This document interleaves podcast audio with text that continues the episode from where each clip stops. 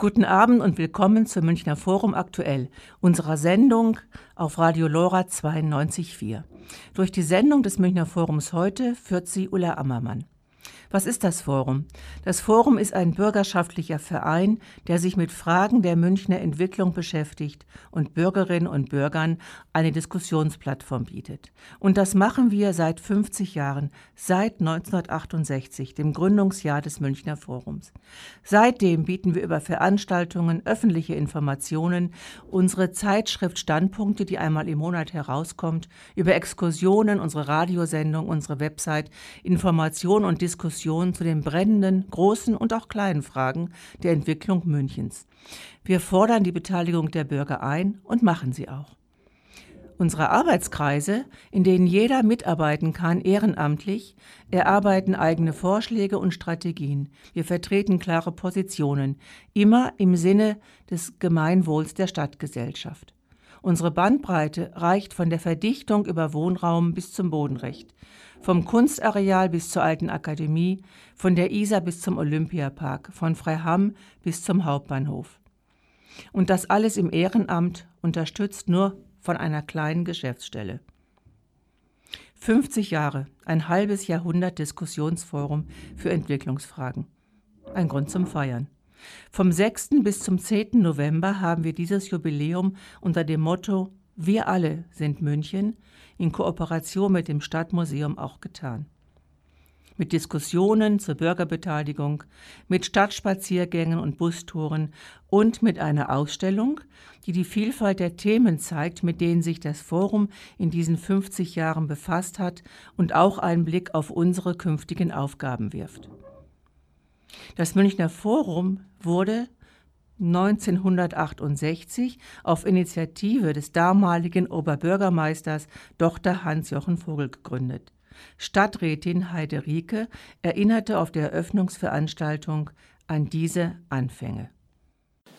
Vorausgegangen waren heftige Debatten und Auseinandersetzungen um die Entwicklung des Altstadtrings und um weitere Straßentrassen, an denen sich auch eine Reihe von bürgerschaftlichen Initiativen, vor allem auch das Münchner Bauforum, damals eine Art Vorläufer des heutigen Münchner Forums, intensiv beteiligten. Dieser wohl erstmalig in solcher Breite geführte Diskurs über die Stadtentwicklung führte dazu, dass der Münchner Oberbürgermeister Dr. Hans-Jochen Vogel die Initiative zur Gründung des Münchner Forums ergriff. Ich zitiere aus seinem Buch ähm, Die Amtskette, in dem er seine zwölfjährige Amtszeit beschreibt. Das Münchner Forum als Kommunikationszentrum für alle Probleme der Stadtentwicklung und als eine Art öffentliches Laboratorium zur Prüfung von Planungsideen der Stadt oder aus der Mitte der Bürgerschaft. Eine Geburtsstunde der Bürgerbeteiligung, die im Planungsrecht erst Jahre später gesetzlich durchgesetzt wurde. Das Forum wurde auf eine breite gesellschaftliche Basis gestellt. Neben engagierten Bürgerinnen und Bürgern beteiligen sich bis heute auch die Kammern, Zeitungsverlage, der DGB, Lehrstühle der Universitäten und natürlich auch Kommunalpolitikerinnen und Kommunalpolitiker sowie Vertreterinnen der Stadtverwaltung. 1972, vier Jahre nach der Gründung des Münchner Forums schon, zog Hans-Jochen Vogel dann folgendes Resümee. Insgesamt verfügt München im Forum über eine Institution, die dem Bürger die Chance gibt, sich außerhalb des amtlichen Apparats zu Fragen der Stadtentwicklung zu äußern und auf die Stadtentwicklung in demokratischer Weise Einfluss zu nehmen. Neue Ideen und Reforminitiativen haben damit in München auf dem Gebiet der Stadtentwicklung eine breitere Einwirkungsmöglichkeit als anderswo. Ich glaube, das ist in vielen Bereichen auch heute noch der Fall, auch wenn wir heute natürlich ein ganz anderes bürgerschaftliches Engagement überall in der Republik haben. Heute kann man sagen, das Münchner Forum hat in den 50 Jahren seines Bestehens für viele Themen wichtige Impulse gegeben, seine Standpunkte beharrlich und kompetent in die öffentliche Diskussion eingebracht und auch sein Themenfeld ständig verbreitert. Nicht nur die Stadtentwicklung, im Sinne von Planungsvorhaben oder Gestaltung des öffentlichen Raums sind heute Gegenstand, sondern auch Verkehr, Ökologie, Lärm, Luftreinhaltung, die Teilhabe von jedermann in der Stadtgesellschaft und nicht zuletzt auch mit der provokanten und im Licht der aktuellen Bodenrechtsdiskussion äußerst relevanten Frage, wem gehört die Stadt? Aus meiner Sicht überhaupt der beste Arbeitskreistitel. Diese Gründung fiel also in eine Zeit des Umbruchs in München, Deutschlands und auch weltweit. Eines Umbruchs, der zur Herausbildung der bürgerschaftlichen Beteiligung, wie wir sie heute kennen, führte. Darauf wies auch Detlef Streter, der Vorsitzende vom Programmausschuss Münchner Forum, hin. 50 Jahre Münchner Forum. Im Nachhinein wird oftmals erst die Bedeutung erkennbar, die Ereignisse haben. Inzwischen ist weithin anerkannt, dass an der Gründung des Münchner Forums der Beginn der institutionellen Bürgerbeteiligung in der Bundesrepublik festgemacht werden kann. Und dass es fünf Jahrzehnte nach seiner Gründung das Münchner Forum immer noch gibt, ist, so glaube ich, vor allem den Gründern des Münchner Forums, nämlich Karl Klüspieß und seinen Mitstreitern aus dem Münchner Bauforum und dem damaligen OB Hans-Jochen Vogel zu verdanken. Sie haben auch dafür gesorgt, dass in der organisatorischen Struktur des Münchner Forums neben dem Vorstand des Vereins noch ein Programmausschuss installiert wurde. Der Programmausschuss kann relativ unabhängig von den Mehrheitsverhältnissen der Mitglieder im Verein die inhaltliche Arbeit bestimmen. Denn zu den Mitgliedern des Vereins gehören auch einflussreiche Akteure der Stadt, unter anderem die Landeshauptstadt selbst, die einen großen Teil der Mittel beisteuern, über die sich das Forum finanziert. Und in der Vergangenheit hat es immer wieder Versuche gegeben, das unbotmäßige Forum über das Drehen an der Einnahmenschraube zu disziplinieren oder dieses anzudrohen. Man beißt nicht in die Hand, die einen füttert, so hört man des Öfteren. Das ist aber, so meine ich, nicht das richtige Bild. Das Münchner Forum ist ein Diskussionsforum für Entwicklungsfragen. Das bedeutet aber nicht, dass das Forum ein planungspolitischer Eunuch ist, das keine eigene Meinung zu konkreten Maßnahmen hat. Kritik ist das Lebenselixier des Münchner Forums. Wenn das Forum seine Kritikfähigkeit verliert aus Angst vor finanziellen Einbußen, dann verliert es seine Existenzberichtigung. Das Forum ist nur denkbar als kritische Instanz in allen Fragen der Stadtentwicklung, als kritische Distanz. Und man muss sich klar machen, Bürgerschaftliche Beteiligung, Partizipation, bürgerschaftliches Engagement ist keine Einbahnstraße und keine Selbstverständlichkeit. Selbst wenn es den Anschein hat, dass Bürgerbeteiligung entgegen früheren Jahrzehnten eine mehr oder minder feste Größe in Planungsprozessen geworden ist. Beteiligung muss immer wieder neu erkämpft werden. In diesen 50 Jahren ist viel passiert. In unserer Ausstellung zeigen wir die unterschiedlichen Themen, mit denen sich das Forum befasst hat, unsere Erfolge und auch Misserfolge und unsere aktuelle Arbeit. Auf insgesamt 32 Bannern konnten Besucherinnen und Besucher in die Geschichte des Münchner Forums eintauchen und unsere Aktivitäten anschauen. Als in den 60er Jahren das Forum gegründet wurde, war der geplante Umbau Münchens in eine autogerechte Stadt das Hauptthema. In den 70er Jahren ging es zum Beispiel um erfolgreichen Erhalt des Nikolaiplatzes und der Seidelvilla. Dass der Bau des Europäischen Patentamts an der Isar nicht verhindert werden konnte, war leider eine unserer Niederlagen. In den 80er und 90er Jahren stand die Renaturierung der Isar im Fokus, ein Thema, das uns bis heute beschäftigt, und die Flächenkonversion. Und das Olympiastadion konnte unter Mithilfe des Forums erhalten werden. Zu den Aktivitäten der Jetztzeit gehört die Alte Akademie.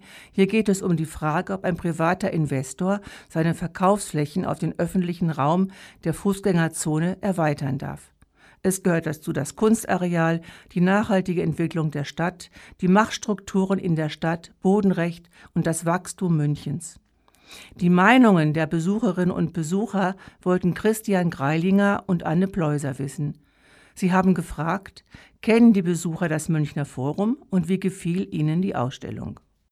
Ja, ich habe eine persönliche Verbindung zum Münchner Forum, denn ich habe seit 1974 schon bei der pädagogischen Aktion mitgearbeitet, die den speziellen äh, Schwerpunkt Kinder und Jugendliche hatte. Und da gab es immer wieder Berührungspunkte auch mit dem Münchner Forum, weil es ja letztendlich um gesamtgesellschaftliche Entwicklungen in München auch ging. Weil ich das Münchner Forum schon seit den 80er Jahren kenne, was in dieser Ausstellung auch gezeigt wird. Ich kannte das noch nicht, das Münchner Forum. Und dass die schon so lange auch gibt, finde ich spannend. Die, die Dame, die sich da erstmals engagiert hat, und wie war das? Das Stichwort war irgendwie, die hat sich schon immer mit der Frage beschäftigt, wem gehört die Stadt? Und das ist eigentlich so als Stichwort betrachtet, das, was mich auch sehr interessiert, schon Jahre und Jahrzehnte, der ich also schon lange in München lebe auch. Ähm, wem gehört die Stadt eigentlich? Wie kann es sein, dass die Stadt also verkauft wird an irgendwelche Investoren oder so? Also, ähm, das ist eigentlich das Thema, was mich interessiert daran. Die Ausstellung hat mir sehr gut gefallen weil sie aufgezeigt hat, wie viel das Münchner Forum in den 50 Jahren sich eingemischt hat und das ist sehr wichtig. Mich bewegt es einfach, was in der Stadt sich entwickelt und da ist das Münchner Forum eine ideale Möglichkeit, sich kundig zu machen. Ja, ich finde es sehr informativ ähm, und finde es wirklich beachtlich, wie viel politische Arbeit da vom Münchner Forum geleistet wurde. Was mir schon auffallen ist über diese verschiedenen Geschichten hinweg, dass man für sowas wirklich einen langen Atem braucht. Da steht irgendwas in der Stadt, irgendeine Planung, die in den 80er Jahren mal beschlossen wurde und die jetzt schon langsam mal vielleicht in Ansätzen so rumkommt. Gell? Also es ist, da braucht man einen irre langen Atem scheinbar, ähm, um da was zu verhindern oder das Schlimmste zu verhindern sozusagen. Ja. Vorhin ging es auch immer wieder darum, dass vieles baulich verändert werden sollte, um die Stadt noch autogerechter zu machen, halt was zum Teil zum Glück verhindert wurde. Leider empfinde ich jetzt so als Radler in München die Stadt meist immer noch mehr oder weniger sehr autodominiert. So, ich, ich hätte jetzt auch kein Patentrezept, wie man es schnell und gut ändert, nur das ist die Wahrnehmung und eigentlich wäre da noch viel zu tun, um das besser zu machen. Deutlich wurde in der Ausstellung eines, das Engagement der Bürger ist unerlässlich, um auf die Anforderungen einer modernen Stadt reagieren zu können. Die Ausstellung, wer sie noch nicht hat sehen können, wird im kommenden Jahr an verschiedenen Orten in München gezeigt. Wann und wo, das erfahren Sie auf unserer Website. Willkommen bei Münchner Forum aktuell, der Münchner Forumsendung auf Radio Lora 92.4. Heute blicken wir zurück auf unsere 50 Jahre Diskussionsforum. Stadtpolitik und Stadtplanung haben oft davon profitiert, dass sie seit Jahrzehnten auf aufmerksame und kompetente Weise von engagierten Bürgerinnen und Bürgern im Münchner Forum kritisch und konstruktiv begleitet werden. Mittlerweile haben die Bürger anderer Städte und Gemeinden nachgezogen, weil sie den Wert eines offenen, neutralen, außerhalb bestehender Machtstrukturen arbeitenden Forums erkannt haben. So geschah es zum Beispiel in Dresden, Regensburg, Stuttgart, Rosenheim, Passau und Berlin. Wir wollten wissen, wie die Situation sich für Bürgerforen in anderen Städten darstellt, vor welchen Problemen und Herausforderungen sie stehen und was sie zur Entwicklung ihrer Stadt leisten können. Am Samstag, den 10. November, diskutierten wir im Rahmen unserer Festwoche unter meiner Moderation zu dem Thema. Auf dem Podium saßen Lisa Purka von der Plansing GmbH aus Wien, die Beteiligungsprozesse in und um Wien entwickelt und moderiert. Friedrich Brunner vom Forum Passau e.V., das sich bereits fünf Jahre nach dem Münchner Forum gründete, um den Anliegen der in der Entwicklung der Stadt interessierten Bürgern mehr Gewicht zu verleihen. Sebastian Sage, der Vorsitzende des Planungsforums Stuttgart. Dieses Forum wurde 2002 gegründet und versteht sich als neutrale Plattform für Fragen der Baukultur und der Entwicklung im Städtebau. Und Dr. Dietmar Hunger vom Entwicklungsforum Dresden. Seine Gründung 1991 haben Kai Klüspieß und Ulla Ammermann vom Münchner Forum unterstützt. Wir wollten von den Diskussionsteilnehmern wissen, was sind aktuell die brennendsten Fragen in Stuttgart, Passau, Dresden und Wien? Herr Hunger, Herr Brunner, Herr Sage und Frau Purka haben mit ganz verschiedenen Situationen zu kämpfen. Sie wissen, im Unterschied zu München oder zu Wien hat Dresden sämtlichen sozialen Wohnungsbestand damals verkauft für 1,3 Milliarden. Es hieß, die Stadt ist schuldenfrei, alles ganz toll. Und jetzt haben wir das Problem, ich habe damals immer gesagt, wir verkaufen nicht Wohnungen, sondern wir verkaufen ganze Stadtquartiere, weil ja in der DDR das alles, sagen wir mal, öffentliche Flächen waren. Und damit haben wir auch den öffentlichen Raum verkauft. Und jetzt kommen eben Investoren, die sagen, ich kaufe jetzt dieses Riesengrundstück, das ist ein kleiner Stadtteil, und dann kann der da Zäune bauen, der kann Durchwegungen privatisieren, abschaffen. Also wir haben jetzt ganz neue Herausforderungen, die Sie nicht haben, weil bei Ihrer Stadt immer noch oder Wien dafür sorgt, dass sozialer Wohnungsbau in Größenordnung erhalten bleibt. Wir machen im Fass jetzt wieder, ich würde jetzt mal sagen, Basisarbeit und Sie werden das jetzt vielleicht ein bisschen absurd empfinden. Wir machen Basisarbeit, indem wir zurzeit ganz stark mobil machen, die bürgerliche Öffentlichkeit gegen einen geplanten Hochwasserschutz. Jetzt werden Sie sagen, ein Passauer, das sind ja die Schlagzeilen, die wir in Passau immer machen und jeder, der Passau kennt, weiß irgendwelche Bilder von überfluteten Straßen und Katastrophen.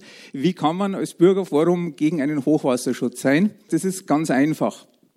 Wir leben in Passau seit Jahrhunderten mit dem Hochwasser und wir sind eigentlich stolz darauf, dass wir auch auf dieses Hochwasser eingerichtet sind. Jetzt ist dieses letzte Katastrophenhochwasser, das zweite wirklich große nach 1954, natürlich ein dramatisches Erlebnis gewesen.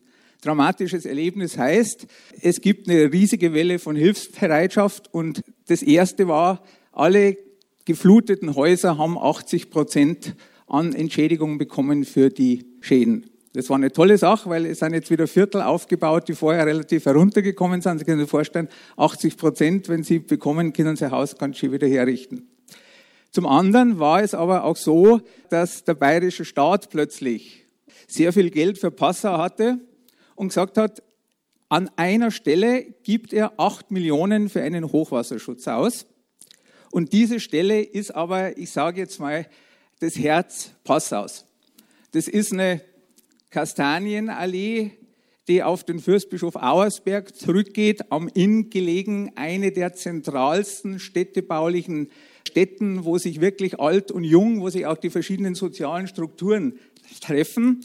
Und diese 700 Meter Parkanlage am Inn würde durch eine teilweise vier Meter hohe Mauer völlig zerstört. Warum so hoch? Geschützt wird ein Gebiet dadurch, das in Passau kein Hochwassergebiet ist, das aber bei diesem letzten Jahrhundert Hochwasser tatsächlich leicht betroffen war. Ja, natürlich haben wir auch erschwingliche Wohnungen, Stadt am Fluss und Verkehrsstau als Thema wie überall. Aber ich möchte doch mal auf zwei Besonderheiten eingehen in Stuttgart. Von denen hängt eine tatsächlich mit Stuttgart 21 zusammen, dem Bahnhof. So ein Großprojekt hat natürlich Gegner. Wäre ein Wunder, wenn es die nicht gäbe. Und wenn man so sieht, wie jeder einzelne Kosten Vorschlag und jeder Terminplan über den Haufen geworfen werden in äh, steter Konkurrenz mit BER Flughafen in Berlin, dann ähm, sind ja vielleicht manche der Einwände auch berechtigt. Auf der anderen Seite gab es eine riesen Bürgerbeteiligung, als es um die Entscheidung ging, 95, 96, mit sehr großer Beteiligung. Es gab zwei Volksabstimmungen die letztlich für den Bahnhof ausgegangen sind. Die Gegner sind davon völlig ungerührt. Die sagen Manipulation, Lügenpresse und so weiter. Die sagen, wir haben das Kernkraftwerk in Wiel verhindert, den Bahnhof verhindern wir auch. Das Kernkraftwerk ist bekanntlich mit deutschem Geld auf der französischen Seite vom Rhein tatsächlich gebaut worden. Die sagen auch, wir haben die Pershings aus Mutlangen weggebracht. Äh, Gorbatschow kennen wir nicht. Und diese Art von Selbstbewusstsein prägt diese Gegner, die werden noch demonstrieren, wenn da zehn Jahre die Züge gefahren sind. Das hört sich so an, als wollte ich mich darüber lustig machen. Das ist nicht mein Thema. Mein Thema ist, dass hier tiefgreifende Verletzungen vorliegen und dass man aufgrund dieser Verletzungen sehr schwer in ein Gespräch kommt und dass man bei jedwedem städtebaulichen Gespräch in der Bürgerbeteiligung, das wir anleiern, immer wieder die Schwierigkeit hat, überhaupt das Hören, sich gegenseitig zu hören, sagen wollen immer viele ganz viel. Und jetzt will die grüne Regierung, wir haben ja die Spitze sowohl der Stadtregierung als auch der Landesregierung in grüner Hand, sich mit dem Projekt des Bahnhofs irgendwie arrangieren und sagen, na ja, nun sollen die es mal endlich fertig bauen. Äh, das wird natürlich als Verrat gewertet. Also Verletzung ist ein großes Erschwernis für Kommunikation. Das andere Thema in Stuttgart ist das Auto. Also Probleme mit Verkehrsstau gibt es überall. Aber in Stuttgart werden Autos gebaut, es gibt Zulieferer und es werden Maschinen gebaut, die Autos bauen. Das heißt, jeder Friseur in Stuttgart lebt mit der Bonität seines Ladens davon, ob die Autoindustrie funktioniert oder nicht. Und es führt dazu, dass die Frage, ob es nun Fahrverbot gibt oder ob nun Diesel abgewertet wird, dass jemand Angst hat, wie er jetzt seinen Wochenendeinkauf machen soll und Angst hat, dass sein Gebrauchtwagen jetzt weniger wert ist als vorher, sondern dazu die Angst um den Arbeitsplatz schürt, in der, im selben Schritt, im selben Wort. Und das heißt, wir haben es auf der einen Seite mit Verletzung und auf der anderen Seite mit Angst zu tun. Beides sehr ungünstige Voraussetzungen, um in eine offene und ergebnisoffene Diskussion über kritische Fragen zu kommen, die wir natürlich brauchen und die wir als Stadtplanungsforum auch anstreben. Ja, das Thema Angst und Verletzungen, das ist auch in Wien ein ganz ein relevantes. Also wir haben vielleicht nur so dieses eine Kristallisationsprojekt wie Stuttgart 21, aber wir haben durchaus einige Projekte. Also Sie haben das vielleicht gehört am Heumarkt, äh, da gibt es ein altes Hotel, das Interkontinental, das abgerissen werden soll. Und da gibt es einen großen Investor, der dort möglichst viel Rendite auch ähm, davon erzeugen möchte. Und ähm, wenn das Projekt so umgesetzt wird, wie es jetzt geplant ist, also uns steht schon der Drohbrief von der UNESCO ins Haus, dann wird der Wien der Weltkulturerbestatus aberkannt. Das ist vielleicht so ein Projekt in einer ähnlichen äh, Art und Weise, wo es durchaus auch zu vielen Verletzungen schon geführt hat. Und ähm, die Angst, auf das würde ich vielleicht später dann noch einmal zurückkommen und das aufgreifen. Wenn ich mir so die Themen anschaue, die die Wiener Entwicklung, Stadtentwicklung prägen, dann gibt es ein paar sehr offensichtliche und es gibt aber auch ein weniger offensichtliches und mit dem würde ich gerne beginnen. Und zwar ist das der Klimawandel.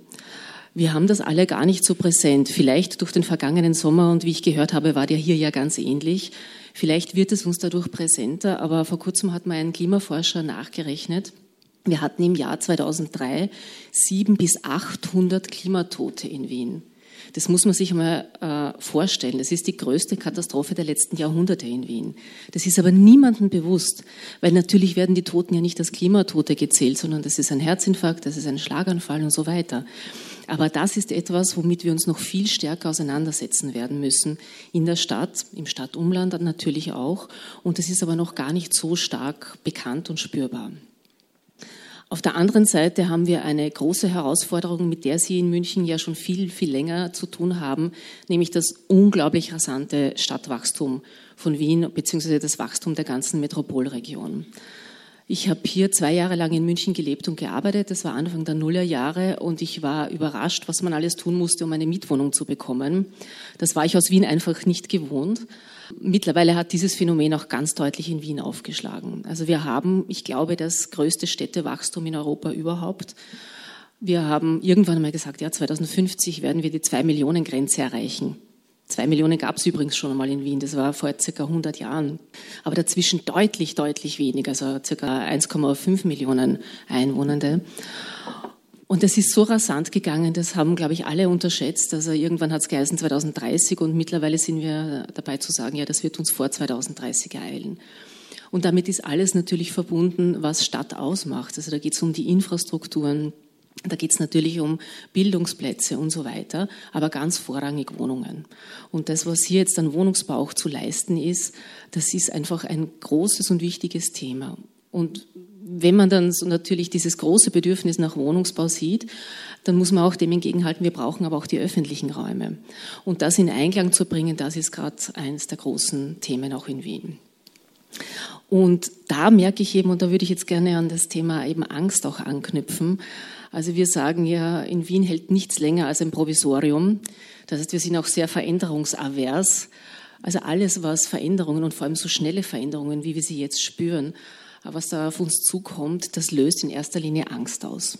Das löst einen großen Druck aus. Man spürt das vielleicht auch in den öffentlichen Verkehrsmitteln, die sind plötzlich viel voller äh, und überlasteter, als wir das immer gewohnt waren in den letzten Jahrzehnten. Und damit geht sehr, sehr viel Veränderungsangst äh, einher. Und äh, es ist schwierig zu sagen, wie es weitergehen wird. Aber momentan ist, finde ich, sehr stark dieses, diese Angst ein sehr beherrschendes Thema. Und Veränderung wird nicht als Verbesserung interpretiert, sondern immer auch als Verschlechterung. Und ich kann es zu einem Teil auch sehr gut verstehen. Und zu einem Teil ist unsere Aufgabe auch in der Stadtplanung. Ich bin nicht Teil der Stadtplanung, das muss ich nochmal sagen. Wir arbeiten natürlich sehr viel für die Stadt. Wir arbeiten aber auch für andere Gemeinden, für das Land oder auch Ministerien. Äh, damit gut umzugehen und das in Beteiligungsprozessen, so gut es geht, auch unterschiedliche Anliegen einzubringen. Und es ist auch dieses Feld des Übergangs zwischen Stadt und Land. Und das ist der Ort, wo Menschen hingezogen sind, die alle Vorteile der Stadt wahrnehmen wollten, ohne die Nachteile mit in Kauf zu nehmen. Und jetzt holt sie die Stadt ein. Die böse Stadt kommt dorthin, wo sie seit 50, 60 Jahren ihre Wohnungen haben. Ich kann das total gut verstehen. Das sind riesige Veränderungen, mit denen man da konfrontiert ist. Gleichzeitig, es geht nicht anders. Wir wissen nicht, wie wir sonst damit umgehen könnten. Und da zu schauen, wie kann man mit diesen großen Veränderungen gut umgehen, das ist in Beteiligungsprozessen oft sehr, sehr schwierig. Und da gehen die Wogen und die Emotionen sehr, sehr hoch. Und wir kommen da auch nur sehr kleine Schritte weiter und oft einen Schritt vor und zwei zurück. In den letzten Jahren hat sich zudem die Befindlichkeit der Bürger verändert. Es entwickelte sich ein neues Bewusstsein der Bürgerschaft, die eigene Stadt und Gemeinde mitzugestalten, gerade bei den großen Veränderungen wie Klimawandel, Wachstum, Mobilität. Aber es entstanden auch Ängste und Widerstände vor Veränderungen im direkten Wohnumfeld, die diese Entwicklungen mit sich bringen und die die Bürger dort am ehesten spüren. Wie mischen sich denn heute Bürger bei Planung und Städtebau ein? Und wie gehen Politik, Verwaltung mit Beteiligung um? Wie ernst nehmen Sie die Bürger mit ihren unterschiedlichen und oft auch gegensätzlichen Fragen? Dazu Dietmar Hunger vom Dresdner Forum, Herr Sage aus Stuttgart, Herr Brunner vom Forum Passau und Lisa Purker mit dem Blick nach Wien. Wir haben in Dresden das Problem, dass wir, ich hatte ja von den ersten vier Jahren ge gesprochen, wo äh, immer eine sehr offene Beteiligung, also die, die Planungen wurden immer sehr offen dargelegt und konnten diskutiert werden. Und danach hatten wir Jahrzehnte bis eben vor ein paar Jahren, wo es hieß, nur das, was vom Stadtrat beschlossen ist, darf dann als Plan den Bürgern gezeigt werden. Auch wir als Entwicklungsforum durften nicht was sehen. Und wir kämpfen also seit Jahren dass wenigstens äh, Fachgremien, beziehungsweise wie wir jetzt als Entwicklungsforum oder der VCD, der Fuß e.V., der ALFC, während die Planung entsteht und sich noch was äh, geändert werden kann, wo noch viele Varianten diskutiert werden und wo man auch mitkriegen könnte, wer welche Interessen vertritt, um dann zu sagen, das wäre ein Verbündeter für unsere bürgernahe Lösung.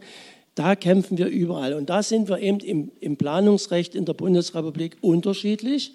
Aber im Prinzip ist das Planungsrecht so angelegt, dass die Verwaltung und die Politik, die der Verwaltung den Auftrag gibt, sagt, ihr habt uns doch gewählt und wenn wir eben eine Waldschlösschenbrücke planen, dann ist das erstmal unsere Entscheidung. Und wenn die dann soweit ist, könnt ihr eure Meinung dazu sagen. Ich sage mal, ob sie grün, rot oder blau angestrichen werden kann.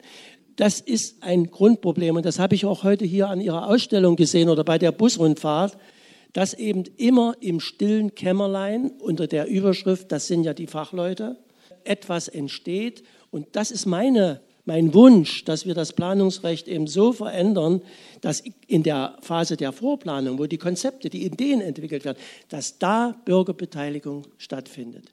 Und nun kommt auch hinzu, dass in den letzten Jahren die Planungsdokumente immer dicker geworden sind. Das, da brauchst du Fachleute, und dass die Pläne in ihrer optischen Darstellung so kompliziert sind, dass die meisten Bürger das gar nicht lesen können und selbst oder erkennen können, ob da ein Baum fehlt oder ob da ein Gully an der falschen Stelle ist, weil da der Fußgängerüberweg ist und sowas.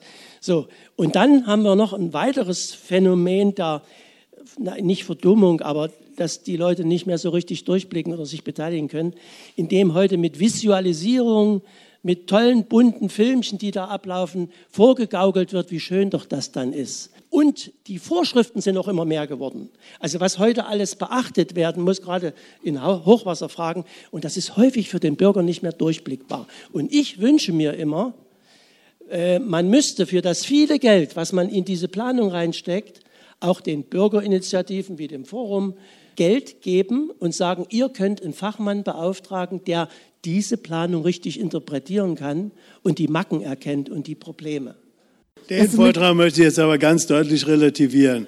Wir haben im Baugesetzbuch die vorgezogene Bürgerbeteiligung und da kommt es natürlich darauf an, was man daraus macht. Also da gibt es natürlich Städte, die machen da so eine Veranstaltung, wo man da so Kärtchen an die Wand pinnen kann und Würfel beschriften kann und wo alles möglich ist. Das Einzige, was nicht möglich ist, ist die freie Rede. Und dann hat man die Veranstaltung gemacht und kann ein Häkchen machen und sagt, Bürgerbeteiligung hat stattgefunden. Aber das ist ja nun nicht die einzige Version, die wir haben. Wir haben im Stadtplanungsforum eine relativ gute Vernetzung mit den Politikern in allen Parteien. Und was da im Gemeinderat hinter verschlossenen Türen diskutiert wird, das sickert raus. Und da sind wir auch alle einig, quer über alle politischen Farben. Das spielt überhaupt keine Rolle. Diese Zusammenarbeit klappt bestens. Und die modernen Methoden der Visualisierung sind heute so billig und so einfach, dass ein Architekt in der Bürgerinitiative in zwei Stunden da seine Gegendarstellung machen kann, was in der Vergangenheit nicht möglich war.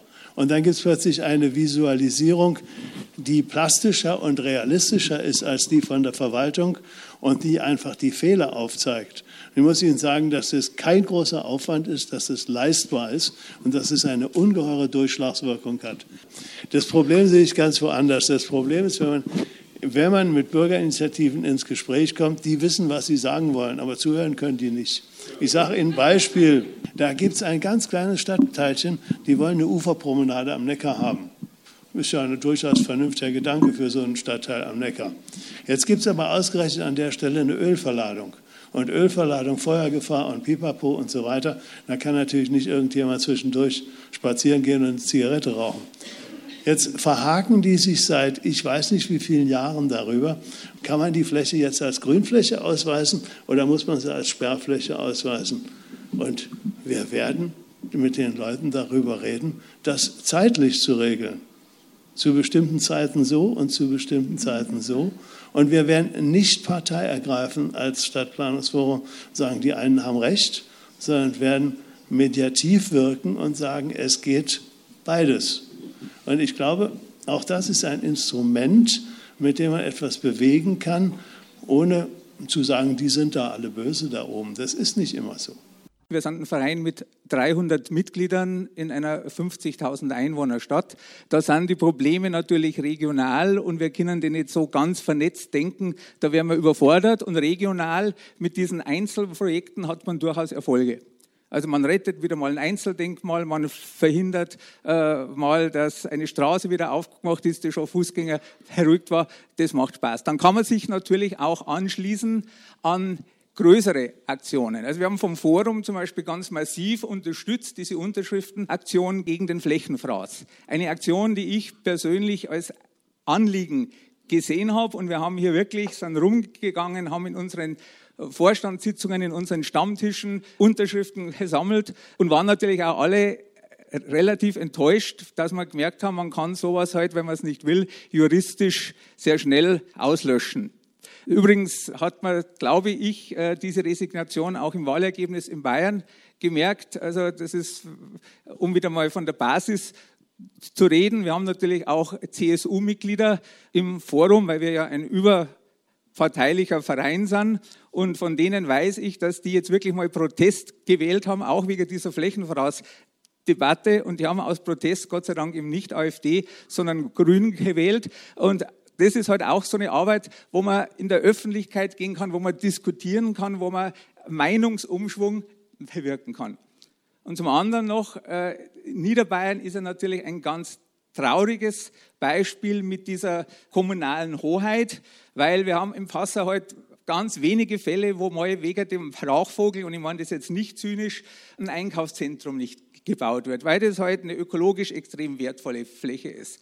Äh, und weil der Stadtrat halt sagt, wir haben im Einzugsbereich von diesem Ortsteil eh schon fünf völlig ähnliche Einkaufszentren. Aber das ist diesem Projektentwickler wurscht, weil er weiß, er geht zur gegenüberliegenden Gemeinde, die ihre Planung so halt hat und spielt Passau und diese Gemeinde aus und die scheinen dann wieder hier und dann baut er diesen Großmarkt doch und nach fünf Jahren, diese Fälle haben wir, stehen die wieder, wieder leer und äh, verdienen tut dieser Projektentwickler und sonst niemand. Wir haben versiegelte Fläche und das sind die Erfahrungen, die einem dann auch wieder mutlos machen und teilweise auch wütend. Ich habe den Eindruck, in Wien hat sich da auch im, ungefähr im letzten Jahrzehnt einiges getan. In Richtung Institutionalisierung der Beteiligung. Äh, wir haben uns da von Heidelberg etwas abgeschaut, äh, nämlich die Vorhabenliste. Also eine Liste, die öffentlich zugänglich ist, die im Internet steht, wo man sehen kann, welche großen Vorhaben stehen in nächster Zeit an und welche Beteiligungs- oder Informationsmöglichkeiten sind dazu geplant. Das hat lange gebraucht. Also Heidelberg hat es ja meines Wissens nach schon viele Jahre länger. Wir haben das jetzt auch ungefähr seit einem Jahr in Wien, wo man sich das anschauen kann. Es hat aber auch einige Schritte davor gegeben. Also wir haben seit 2012 ein Partizipationshandbuch der Stadt Wien, das heißt, wo sich die Stadt Wien selber Regeln gibt, wie sie Beteiligung durchführen möchte, wie sie das tun möchte.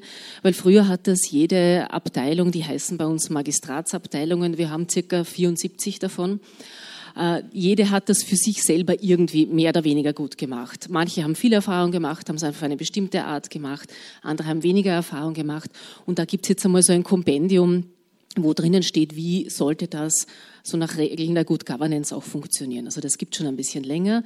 Dann gibt es auch einen Masterplan Partizipation, also wo konkret für die Stadtplanung ausgearbeitet wurde, wie Beteiligung auf einer jetzt einmal sehr großen strategischen Linie zu funktionieren hat oder funktionieren sollte.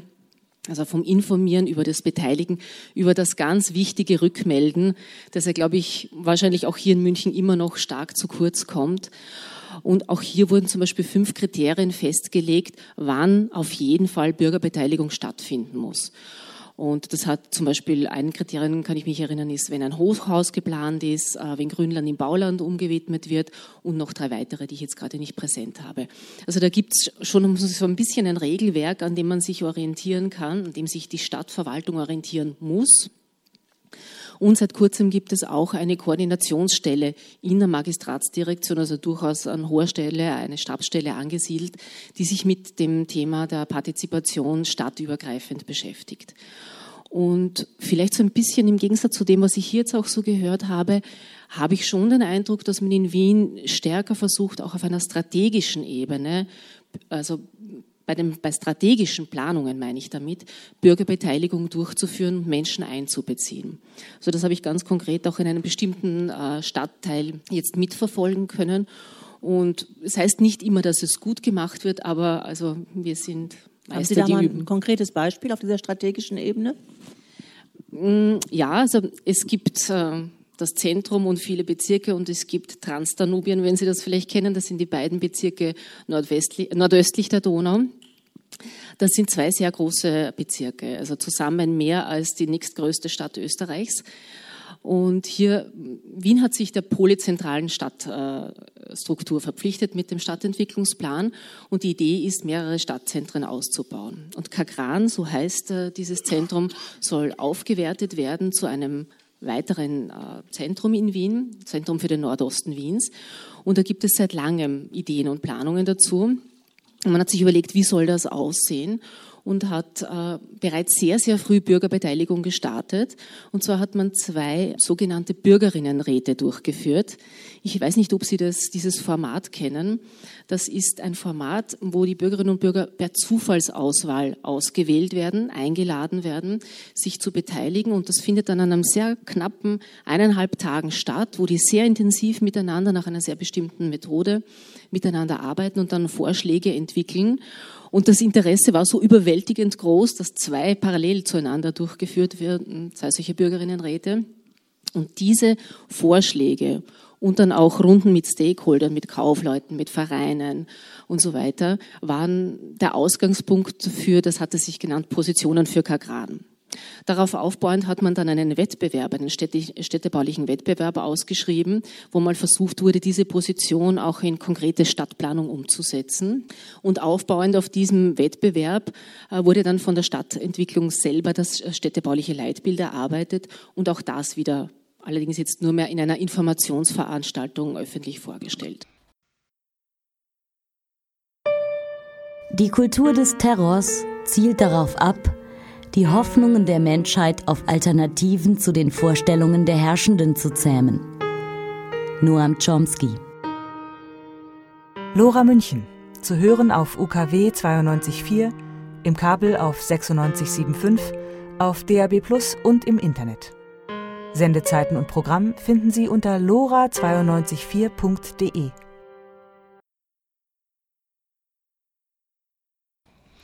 Willkommen zurück bei Forum Aktuell, der Münchner Forumsendung auf Radio Lora 92.4. Am Mikrofon Ulla Ammermann. Heute blicken wir zurück auf die Jubiläumswoche zum 50-jährigen Bestehen des Münchner Forums. Wir sind gerade im Gespräch mit Vertretern anderer Foren, die zum Teil auch nach dem Münchner Forum Vorbild gegründet wurden. Friedrich Brunner aus Passau, Sebastian Sage aus Stuttgart, Dr. Dietmar Hunger aus Dresden und Lisa Purke aus Wien. Wir wollten als Abschluss wissen, wie sehen denn die Foren ihre Zukunft und wie sehen sie ihre Rolle bei der Bewältigung der großen und kleinen Herausforderungen, vor denen die Städte, die Bürger und die Foren stehen? Also die Aufgabe in der Zukunft kann nur sein, geduldig sein, immer die Diskussion suchen, informieren, motivieren. Und was mich freut, und das habe ich eben noch nicht gesagt, wir haben so eine eigene Zeitung, die mit 12.000 Auflage in Passau verteilt wird. Äh, wir haben in Passau eine Monopolpresse. Äh, es gehört alles einem Herrn Diekmann, die ganzen Zeitungen. Und da haben wir tatsächlich die Möglichkeit, Bürgerinitiativen, anderen Foren die Möglichkeit zu geben, ihre Meinung auch darzustellen. Wir machen Architekturkritik, wir klären auf, äh, wir sind in der Diskussion und ich glaube, wenn man da sehr viel Geduld hat, dann kann man auch einen gewissen Meinungsumschwung in der Bevölkerung sehr geduldig und langsam, aber doch bewirken. Und ich sage jetzt so als abschließendes Wort, wenn man sieht, wie jetzt die Wahl in Bayern ausgegangen ist, dann haben wir doch alle auch ein bisschen Hoffnung, dass sich auch sagen wir mal, mit Stadtplanung, mit diesen Problemen Stadt, Umland, sich vielleicht doch die nächsten 10, 20 Jahre sich einiges zum Positiven ändert und ich gebe die Hoffnung halt einfach nicht auf. Das Stadtplanungsforum Stuttgart hat Phasen durchgemacht, wo er selber eine Bürgerinitiative war und Meinungen vertreten hat. Wir wollen irgendwas. Ich glaube, Pauli hat recht daran getan, das so zu gründen, dass wir Diskussionen in die Öffentlichkeit tragen, dass wir Themen aufgreifen und die verstärken in der Öffentlichkeit, aber nicht unbedingt als Missionare auftreten. Und wir sind heute auch wieder da. Wir greifen Themen auf, wir stellen Ressourcen zur Verfügung, also Referenten und Räume, die wir schnorren können. Als Verein sind wir in der Lage, bei Universität, bei Architektenkammer, bei der Stadt umsonst Räume zu kriegen mit Mikrofonen und Sprudel und so weiter und greifen Themen auf. Wir haben ein Format, dass wir zwei gegensätzliche Kurzreferate machen, dann eine kurze moderierte Diskussion zwischen den beiden Referenten und dann das, natürlich das Publikum und dann noch einen Ausklang mit einem Glas in der Hand was dazu führt, dass der Verein nicht auftritt, dass er für oder gegen irgendeine Sache ist, sondern dass er eine Sache hochzieht und an die Öffentlichkeit trägt. ich glaube, dass das für den Verein die richtige Politik ist und nicht die selber als Bürgerinitiative aufzutreten. Nun könnte ich selbstkritisch sagen, eigentlich ist das auch das Credo unseres Entwicklungsforums, äh, also Bühne zu sein, aber das funktioniert nicht mehr, weil die Akteure, die auf unserer Bühne spielen wollen, einfach nicht in dem Maße da sind. Das heißt, wir sind inzwischen selber zum Akteur geworden und das merken Sie ja an der unterschiedlichen Darstellung, die ich bringe. Äh, wir sind momentan also sehr stark dabei mit der Stadtverwaltung. Also wir haben seit zwei Jahren eine rot-rot-grüne Mehrheit. Äh, der Stadtentwicklungsbürgermeister, Umweltbürgermeister sind äh, Grüne. So, und Dort mit denen gemeinsam versuchen wir, die Stadtverwaltung, die unter vorheriger Zeit äh, wirtschaftsfreundlich, sage ich mal, gestaltet worden ist, ein bisschen umzukrempeln, indem wir aber als Entwicklungsforum selbst aktiv sind. Und wenn Sie so wollen, vertreten wir die Bürger, ohne dass wir jetzt die Bühne sind. So, und wir haben das Hauptproblem, dass wir in den nächsten Jahren Leute gewinnen müssen, Nachwuchs gewinnen müssen, damit wir irgendwann mal abgelöst werden können. Und das sieht, ehrlich gesagt, so positiv nicht aus. Wir haben auch ähnliche Strukturen. Es gibt kein Forum als solches, so wie Sie es hier in den drei Städten jetzt auch beschrieben haben. Aber wir haben äh, aus der lokalen Agenda, also aus Rio 21 heraus, gibt es bei uns seit über 15 Jahren Agendagruppen, die in ihren Bezirken wirksam werden für eine nachhaltige Stadtentwicklung, die auch von der Stadt unterstützt werden. Das ist so ein kleiner Aspekt. Und wir haben auch die Gebietsbetreuungen. Das ist, ich weiß, mittlerweile für deutsche Ohren ein sehr ungewohntes Wort. Gemeint ist damit so etwas wie Quartiersmanagement. Die gibt es seit über 30 Jahren. Das war einmal gedacht als Instrument der sanften Stadterneuerung und hat sich aber immer mehr hinentwickelt zu einer Gemeinwesenarbeit und Arbeit für das Quartier. Das gibt's, das sind auch durchaus sehr erfolgreiche Konzepte aus meiner fachlichen Sicht, die aber, und das haben ja die Kollegen auch deutlich gemacht, dann wiederum nur sehr regional wirksam werden. Also so etwas wie Ihre Foren, die Sie hier vertreten, die die ganze Stadt und vielleicht dann auch sogar das Stadtumland in den Blick nehmen. Also da würde ich durchaus sagen, ja, das täte auch Wien sehr gut. Ich bin ehrlicherweise nicht ganz optimistisch, dass uns das äh, gelingen wird. Aber wenn Sie schon einmal mit dem Münchner Forum Geburtshelfer in äh, zwei anderen Städten waren, also wie wäre es mal mit Wien? Auch wir als Münchner Forum blicken nicht nur auf die 50 Jahre zurück, sondern gestalten Zukunft. Wir alle sind München. Die Aufgaben der Zukunft skizzierte Stadtbaurätin Elisabeth Merck bei ihrer Eröffnungsrede unserer Jubiläumsfeier. Aktuelle Aufgaben, die es zu bewältigen gibt, haben wir genug. Und ich könnte eine lange Liste vortragen. Öffentlicher Raum, Verflechtung der Region, Landschaft und Ökologie wären Wünsche, die noch in Programmausschüssen oder so bearbeitet werden könnten. Die Bodenfrage ist ein Wiedergänger. Das gab es vor 50 Jahren schon. Und ich habe das vor einem Jahr auf unserem Hearing zur Frage des Wachstums so formuliert, ein Wachstumsvertrag steht an. Und ich hätte große Freude, mit dem Münchner Forum zusammen einen Prozess zu gestalten, der einen Wachstumsvertrag für die Stadt zwischen den Generationen aushandelt, zwischen den unterschiedlichen konfliktträchtigen Interessen für die nächsten 50 Jahre. Dr. Detlef Streter, erster Vorsitzender im Programmausschuss Münchner Forum, blickte am Ende der Festwoche in die Zukunft. Wenn wir wollen, dass das Münchner Forum weitere 50 Jahre überstehen und aktiv bleiben kann, müssen wir das sich verändernde wirtschaftliche, politische und soziale Umfeld berücksichtigen und dies weiter stärker ins Kalkül ziehen, als wir es in der Vergangenheit getan haben. Das bedeutet auch, neue Themen aufgreifen, neue Arbeitsweisen entwickeln, Kooperationen verstärken. Wenn wir den Termin der 100-Jahr-Feier des Münchner Forums im Jahre 2068 ins Auge fassen, dann möchte ich mich allerdings schon heute entschuldigen. Auf dem Wege dahin sollten wir gemeinsam mit allen Kräften und Organisationen, die ebenfalls für ein solidarisches Gemeinwesen Stadt eintreten, uns kritisch mit den Entwicklungen in München, Bayern, Deutschland und der Welt auseinandersetzen. Diskussionsplattformen sind unerlässlich für den Diskurs in den Städten und Gemeinden.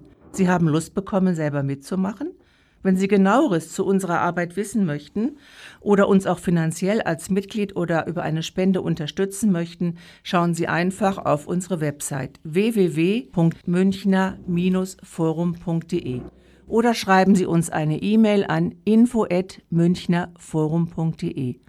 Auf der Homepage finden Sie auch ab dem nächsten Jahr mögliche weitere Veranstaltungsorte, wo Sie unsere Ausstellung sehen können.